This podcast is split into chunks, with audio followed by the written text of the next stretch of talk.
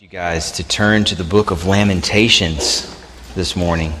Lamentations. Uh, you know, best way to find it if you don't know where it is would be to go to your table of contents because it's not very long and it's kind of obscure and you probably don't know where it is, do you? I mean, let's just be honest. Most of us probably don't without a little help. If you look in the beginning, the, at, the, at the, the, the, start to your Bible, you'll find a table of contents uh, that'll lead you to this, to this ancient, beautiful book that we're going to start considering together this morning. And, I, and, and, and as you're looking, uh, just in case you don't have a Bible, we would love to give you one. We've provided Bibles at the center of each aisle. You can flag somebody down sitting on the edge, they'll pass one down to you. Please take it. We'd love for you to have it and to read it and then to talk to us about what you find there. Uh, what, if you're visiting with us this morning, I want you to know that we've been, for the last several weeks, uh, walking together through a genre of the Bible that's known as lament. It's a genre that, that's scattered throughout the scriptures, but we've been looking at some particular psalms that are prayers uttering great sorrow to God and asking God to act on behalf of his people who have nowhere else to turn. We've been using these psalms to try to introduce the main steps that lament takes so that we can take them and use them for ourselves. Because these aren't just relics of another time and place, these are prayers that we need now. We need them because our lives will know sorrow and because our friends' lives will know sorrow. And God has left us with these, these precious tools in the scriptures so that we could use them. We've been trying to learn that together the last few weeks. And I just refer you to the sermons we've preached, trying to unpack those steps over the last few weeks that are on our website. Today, we take a turn that'll carry us through to the end of this series, the next five weeks, every Sunday in July. We're going to be looking at, an, at a book called Lamentations. And on the one hand, I am thrilled to introduce you to this book. Thrilled because it is, it is a collection of ancient poems that together stand as a truly incredible work of art. One of the great pieces of literature that survive today.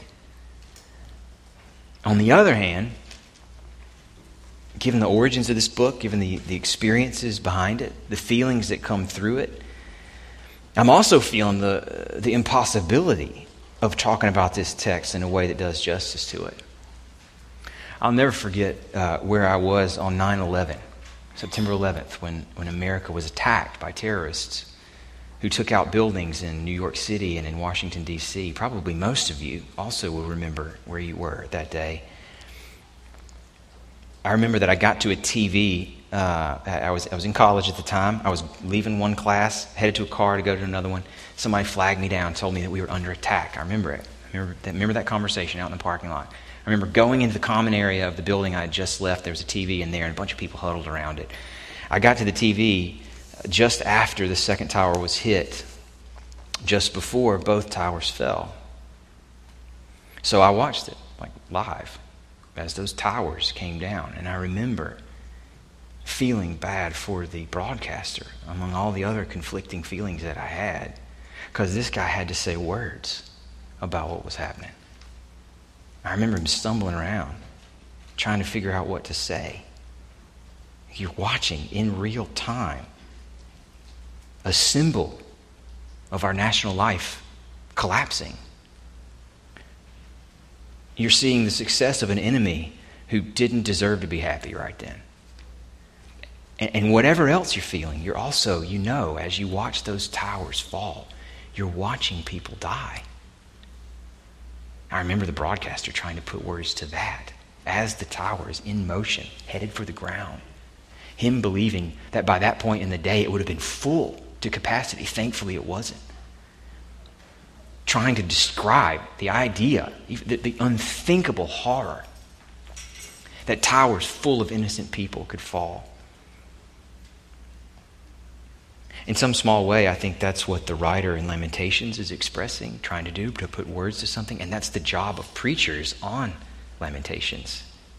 An impossible job to stand in front of a landscape of absolute devastation, of death and destruction, of an unthinkable scale, and to talk about it. We don't know who wrote this book. Uh, Jeremiah is the traditional answer. That's what people have been saying for a long time. The book doesn't say. It doesn't need to be Jeremiah. Maybe it was, maybe it wasn't. We don't know who wrote it, but, but we do know that this is a set of poems that's born out of the great tragedy, the tragedy in the life of Israel, a life, a history full of tragedies. This book comes from the defining tragedy of their life. An event that for them was unimaginable and from which the nation of Israel has never actually recovered. The book was born out of the destruction of Jerusalem by the Babylonians in the year 587 BC.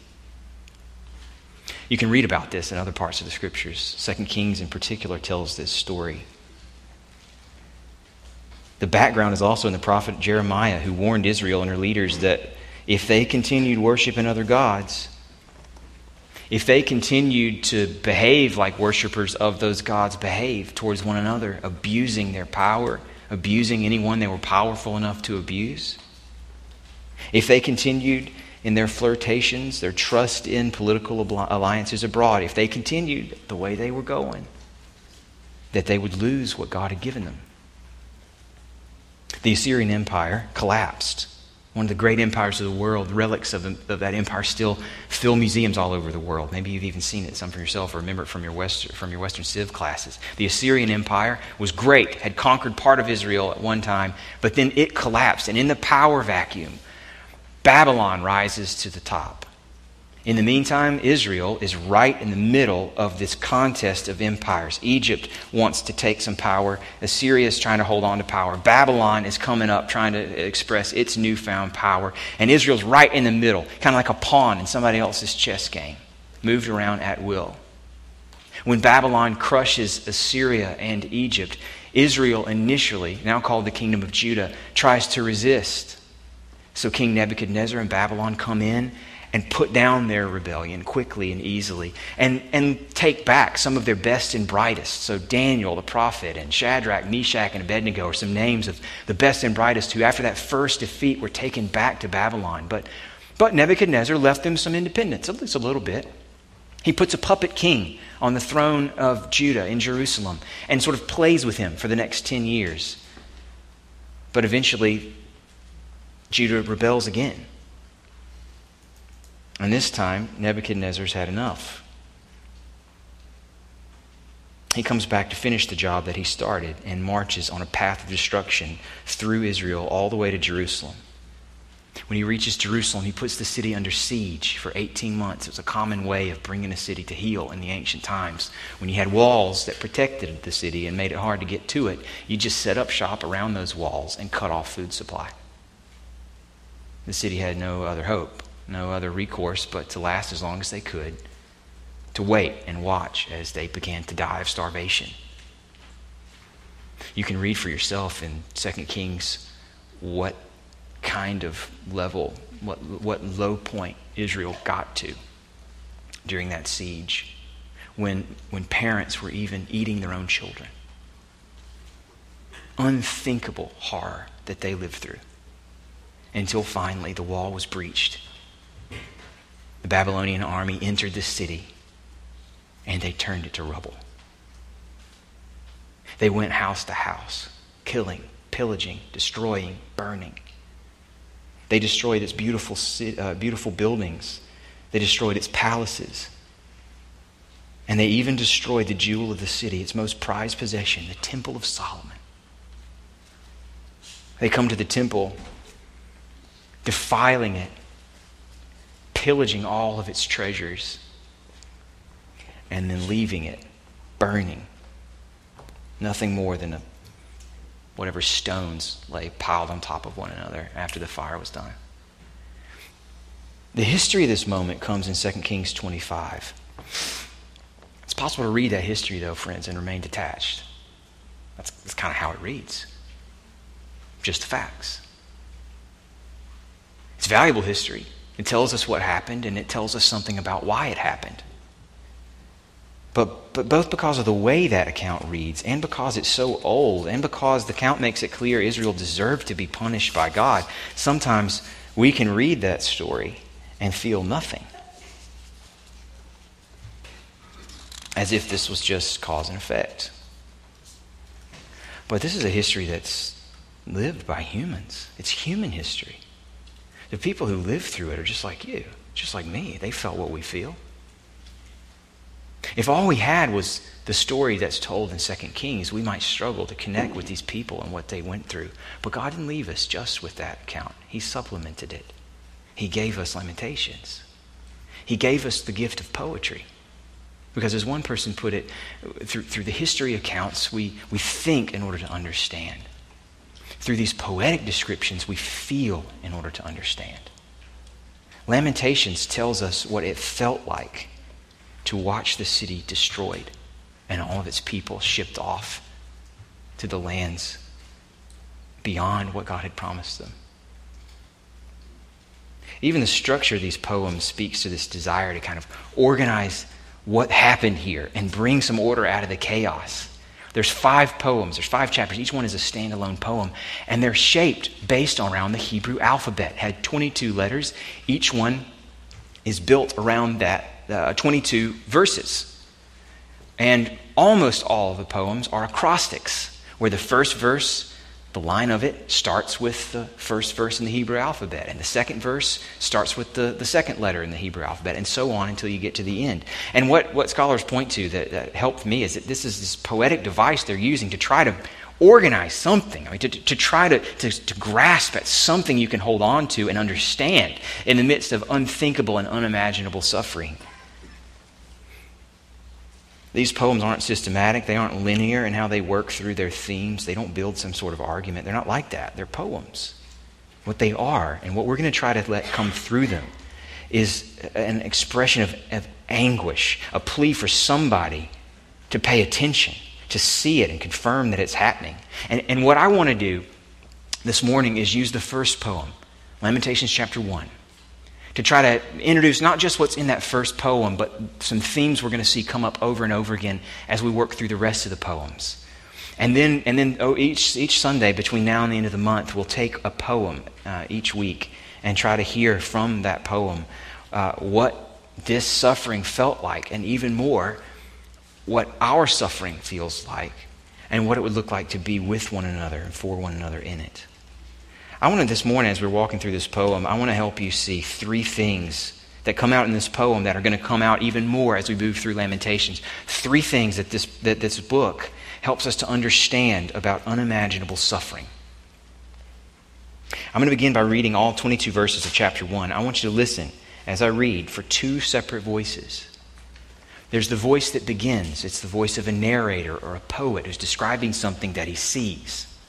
That carries on from verse 1 to verse 11. Then in verse 12, we hear the voice of the city, personified as a woman in anguish, crying out over what's happening to her. That verse or that voice picks up at the very end of verse 11 and carries through to the end of the poem. Now, would you stand with me in honor of God's word while I read? This is the word of the Lord. How lonely sits the city that was full of people. How like a widow she's become. She who was great among the nations. She who was a princess among the provinces has become a slave. She weeps bitterly in the night with tears on her cheeks. Among all her lovers, she has none to comfort her. All her friends have dealt treacherously with her. They have become her enemies. Judah has gone into exile because of affliction and hard servitude. She dwells now among the nations, but finds no resting place. Her pursuers have all overtaken her in the midst of her distress. The roads to Zion mourn, for none comes to the festival. All her gates are desolate. Her priests groan. Her virgins have been afflicted, and she herself suffers bitterly. Her foes have become the head. Her enemies prosper because the Lord afflicted her for the multitude of her transgressions. Her children have gone away captives before the foe. From the daughter of Zion, all her majesty has departed. Her princes have become like deer that find no pasture. They fled without strength before the pursuer. Jerusalem remembers in the days of her affliction and wandering all the precious things that were hers from the days of old. When her people fell into the hand of the foe and there was none to help her. Her foes gloated over her. They mocked at her downfall. Jerusalem sinned grievously. Therefore, she became filthy. All who honored her despise her, for they've seen her nakedness. She herself groans and turns her face away. Her uncleanness was in her skirts. She took no thought of her future. Therefore, her fall is terrible. She has no comforter. O Lord, behold my affliction, for the enemy has triumphed. The enemy has stretched out his hands over all her precious things. For she has seen the nations enter her sanctuary, those whom you forbade to enter your congregation. All her people groan as they search for bread. They trade their treasures for food to revive their strength. Look, O Lord, and see, for I am despised.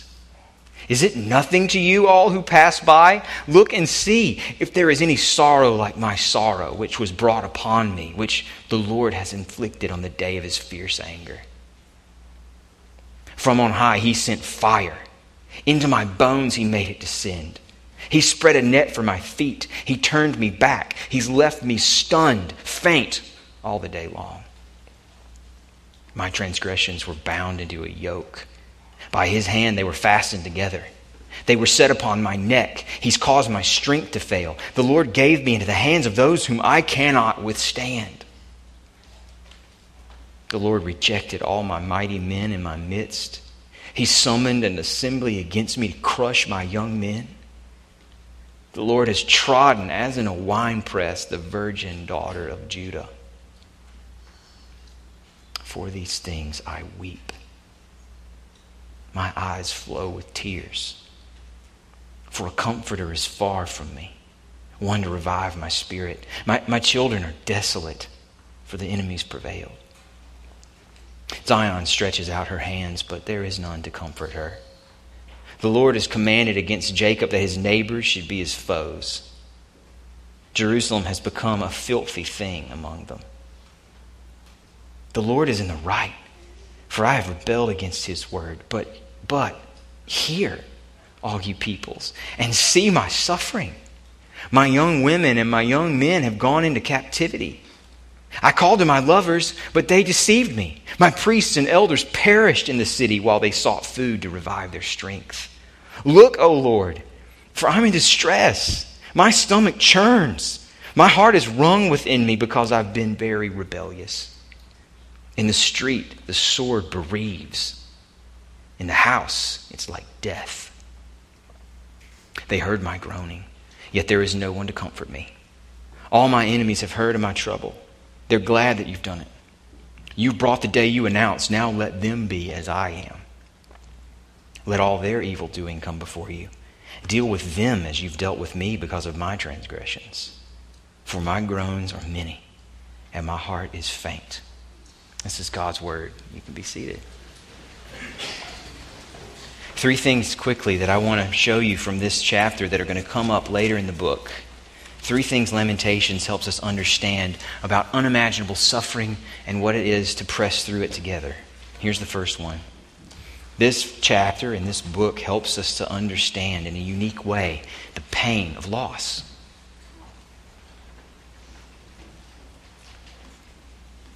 I think you'll see that, that the poet here is giving a voice to something that is very specific, something concrete that they experienced that, that we haven't. It is theirs, it's part of their history but that what they experience resonates with what other people feel when they've lost something they love. The title for this book in the Hebrew Bible comes from the first word of the book, which we translate how. How lonely sits the city. How like a widow she's become. That's the title of the book. So think about how, as I've put it here, it's the title of this sermon with a question mark and an exclamation point. It's unthinkable. How has this happened? What in the world? it expresses disorientation. Someone who's experienced something they just can't understand or make sense out of. And the unique pain of loss that comes through beautifully in this, in this poem looks like disorientation. It looks like experiencing something you don't have categories for. It looks like living now in a new reality that you can't understand. Where what was taken for granted and precious to you is now gone somewhere, somehow. Here's another way to put it the, the main thing that comes through this poem, and that'll come up again often throughout the book, is reversal. A contrast between what was and what is. Did you see how often the poet uses that device to help us connect with what's happening? Look at verse 1. How lonely sits the city that was full of people. The contrast between what is and what was. How like a widow she's become who was great among the nations. She who was princess has now become a slave. You see what he's doing? He's bringing you into what loss feels like helping you see that loss is always, especially this sort of loss, this deep loss at the core of who you were and what you expected about the world, feels like a disorientation where your heart is still attached to what was and you can't get over now what, what is. He continues to unpack this thing. Look at verse 6. Comes up again. From the daughter of Zion, all her majesty is departed. She was majestic. Now she's not. Her princes have become like deer that find no pasture. So think before they were strong, now they're scrawny. They fled without strength, where before they could have stood to fight, now they can't even run successfully, but they're mown down. And verse 7 is the best example of this theme. Jerusalem remembers in the days of her affliction and wandering all the precious things that were hers from days of old. You see that? Jerusalem, remembering in her sorrow what used to be. All the precious things that God had given her, that gave her her identity, her sense of herself. So, sure, that involved things that were gold or silver. It involved some, some precious objects in that sense. But, but far more than that, Israel is remembering her status as God's people, valued, looked up to, honored among the nations that she lived with. She's remembering the treasure that was her law, the treasure that was her king, the treasure that was her temple and her sacrifices, her oneness, her closeness to God. She's remembering all the things that were, looking around the city that's now rubble, and one by one, these treasures are now all gone. And she sits in her pain, thinking back on what she had. And memory has become her enemy.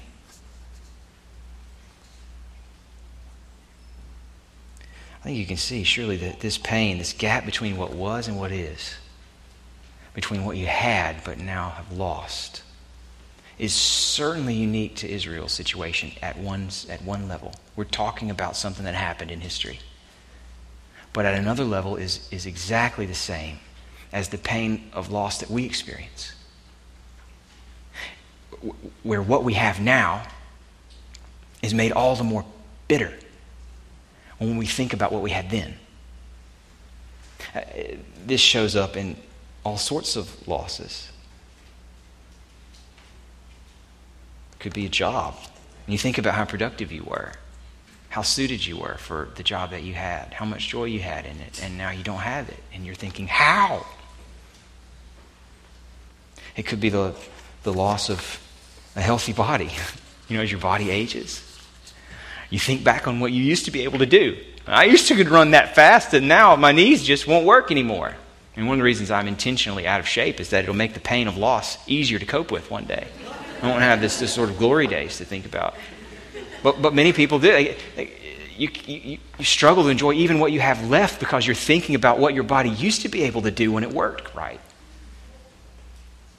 Sometimes it's the loss of a dream, a dream that's precious to you, a future that you've imagined you're working towards. It gives you a sense of direction, a sense of purpose. It orients you in your life and what it feels like to see it crushed and to know that there's no rebuilding it. And you think to yourself, how? And of course, the loss of people precious to you is the best example of all, isn't it? People that you depend on, people that help you know who you are, people that are pillars in your life when they're gone. The pain of that loss is directly tied to the sweetness of what you had. And you sit in your affliction remembering.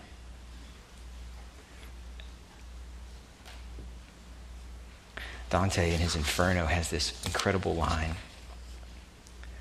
Something like, There is no greater grief than happiness remembered in times of sorrow.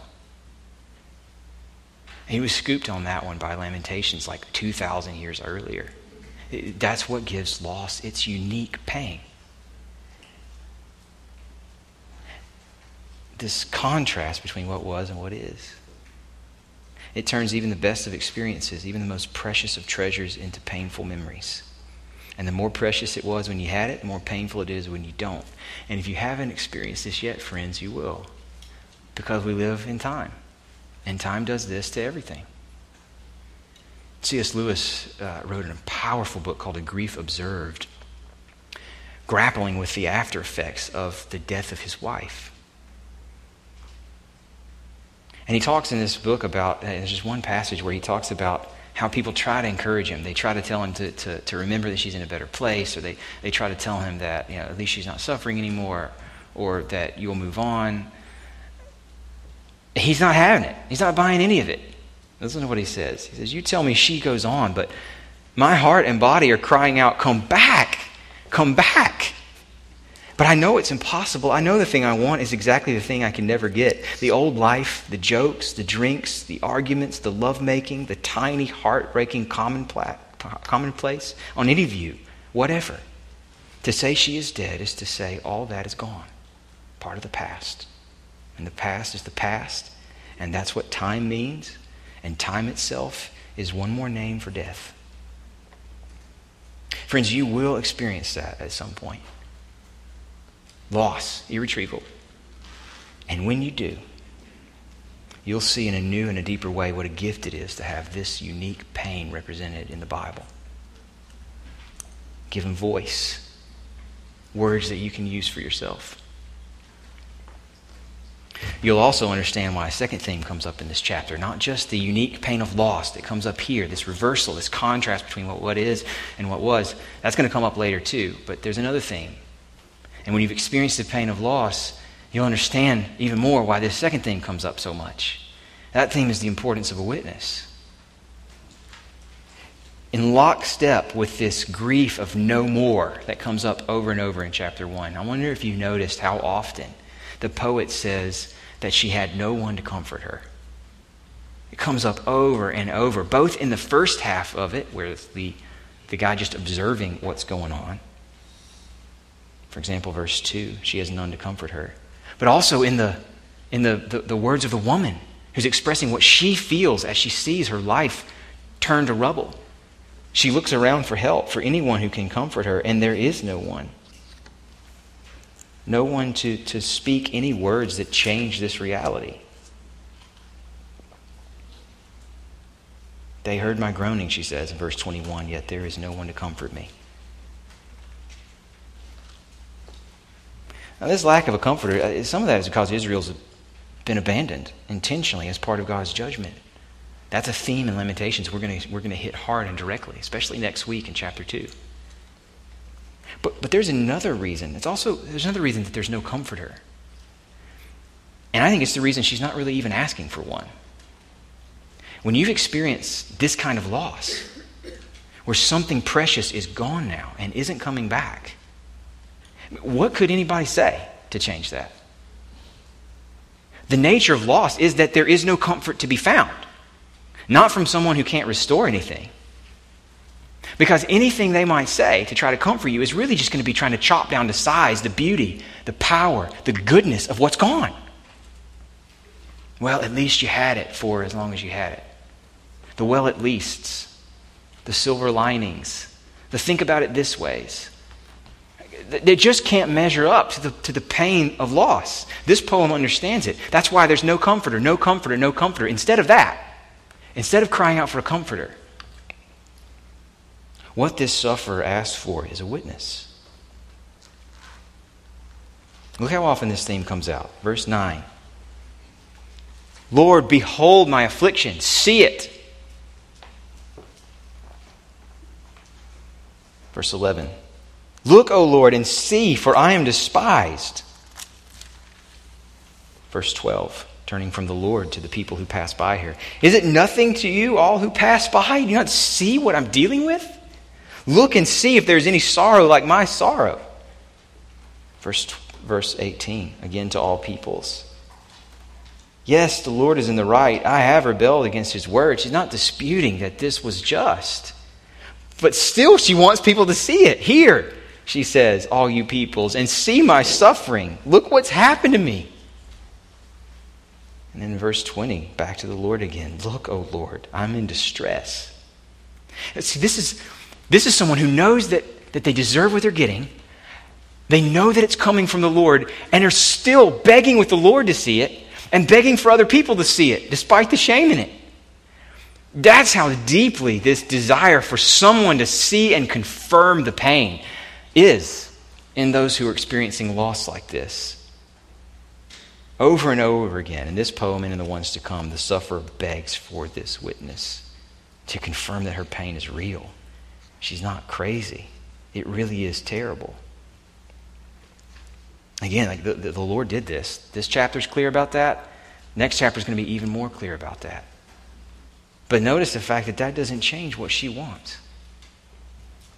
At some level, when you're suffering, like the causes for it don't even come into what you need in that moment and what and what others should be willing to give you.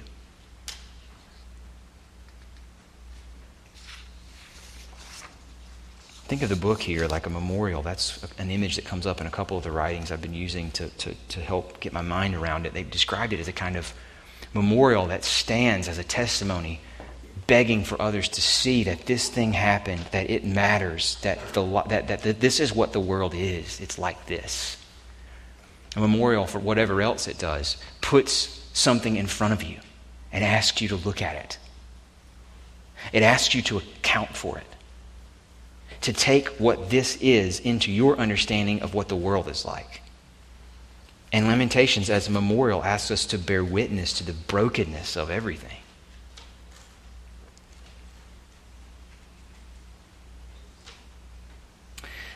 Sufferers need people who see their pain, who acknowledge it and share it. You know, I, I mentioned that that the pain that comes through Lamentations over and over again is this unique pain of loss, right? The contrast between what was and what is now, and that there's really no comfort that bridges that gap.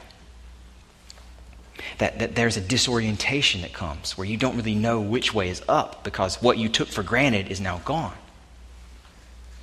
And, and even if there's no comfort that can bridge that gap, I think what this chapter and what this book is going to point us to is that at least in part, we can be reoriented through a friend who sees what we're going through. If not fully, the presence of a witness can at least show us that what we see is there. That this thing we're going through is real. That it's as terrible as it looks. Sometimes that's what you need. Somebody to confirm that you're not crazy. Someone who says, yeah, this is what you think it is, and I can't do anything about it. Who admits that there's nothing that can bring back what time takes away, or restore what you've thrown away, or undo what's already been done. Simply bearing witness to the situation rather than trying to fix it, that's what Lamentations calls for, begs for. And it's one of the opportunities we hope to get better at through studying this book in our solidarity with each other. A kind of solidarity that, that is willing to see your own joy held in check because you're willing to bear witness to the pain of other people. That you're willing to walk around feeling something of their pain, even though it keeps your joys in check. What it means to bear one another's burdens. It's a promise we make to each other when we join our church that we're going to we're to do as we as best we can. We're going to do that together. I think, given the way that the world is, any community needs to have celebrations that are always coming with an asterisk. There is much to rejoice in, much to celebrate, but it always comes with an asterisk. It always comes with a yes, but. Bearing witness to the pain that, that other people are going through is not easy for that reason. It, it, it costs you something. Uh, but it's a great gift that we can give one another and want to practice giving to one another through this series. It also leads, this, this importance of a witness, not a comforter, a witness, leads to the third and final thing. I just want to put this seed, plant this seed in your mind before we close. A third thing that, that doesn't come up so much in chapter 1, but that chapter 1 and chapter 2 are building to, a high point in the book. Hope is not a major theme in Lamentations. It's not the note that you're going to hear most often. Painful despair is the note you'll hear most often. And, and honestly, the book, um, yeah, it ends with that pain unresolved. It's, it, it's still there when you get to the end of chapter 5. There is no happy ending here. And, and we really do want to work hard to let that message land on us, to not shy away from it or try to bring it around to a happy ending too quickly. But I want you to know, I want you to see this, and we're going to come back to it in a couple of weeks, that there is a shaft of light that comes breaking into the darkness of this book at the climactic moment of the book. Chapter 3 is different from the other chapters that are in the book. It's a different kind of poem. So it is still an acrostic, it still follows the letters of the Hebrew alphabet, but it has 66 verses instead of 22. It's repeated. The pattern is repeated three times. In Hebrew, if you wanted to emphasize something, if you wanted like a strobe light that draws attention to something, that's what you do. You repeat it three times. Think Isaiah before the throne of God, Isaiah 6, crying out, Holy, holy, holy. The angels that he sees around him, just their whole life is crying out, Holy, holy, holy. It's repeated three times so that you notice it. Lamentations 3 is drawing in our attention. It's telling us, pay attention here. Something important happens here. At the middle of this chapter, flip over there. At the middle of chapter 3, which we will talk about in detail in a couple of weeks, there's a crucial passage. Look at verse 19. The poet says, Remember my affliction and my wanderings the wormwood and the gall. My soul continually remembers it, that's for sure, and is bowed down within me. So here he is doing what Lamentations is doing altogether, thinking about pain, looking at it clear eyed, straightforwardly, and not shrinking back. There is no minimizing what he's been through that happens here. He remembers it all continually. But, he says, this I call to mind, and therefore I have hope. What? Did somebody finally show up with that word of comfort? Did somebody finally show them that it really isn't as bad as it looks? I know, nothing like that happens. What does he call to mind? The steadfast love of the Lord never ceases. His mercies, they never come to an end. In fact, they're new. they're new every morning. Great is his faithfulness. Friends, one writer, so importantly, says we got to take this verse off of the cross stitched views of Gatlinburg, okay? With the nice rolling hills and, and, and, and the, the, fog rising with the morning. And, and, and, think not peace and tranquility over a, a morning quiet time with a cup of coffee. What we need to do is spread this verse out over a war torn wasteland where everything you love most in the world is rubble the smoke still rising from the burning of all your hopes and dreams. And you, you hang that over your image of 9 11, of a smoldering wasteland, okay? Hang this verse as a banner above it. And what you get from this verse, friends, is not someone telling you it's not as bad as it looks. Uh, that's not what the verse says. What, what you get from this verse is someone telling you that even though what goes away never comes back, even though the pain of loss is every bit as bad as you think it is, and sometimes worse. There is something offered to you that doesn't end. There is something that is actually brand new every morning for you. And even when the wasteland of your life got to where it is because of you, this same God this very morning offers you mercy. And the wasteland that we stare at clear eyed without shrinking back only prepares us for joy with the one hope that suffering people can ever cling to. The Lord is my portion, verse 24. says my soul. Therefore, I will hope in him.